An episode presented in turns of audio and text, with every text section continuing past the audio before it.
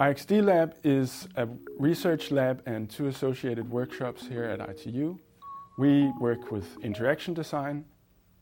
We offer these facilities to students and staff at ITU, and the facilities are two workshops one electronics workshop and one prototyping and fabrication workshop.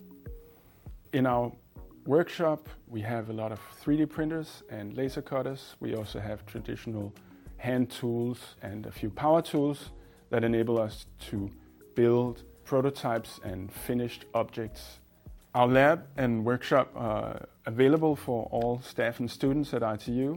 They're primarily used by students that study design, but we like to have everybody come here and use our facilities.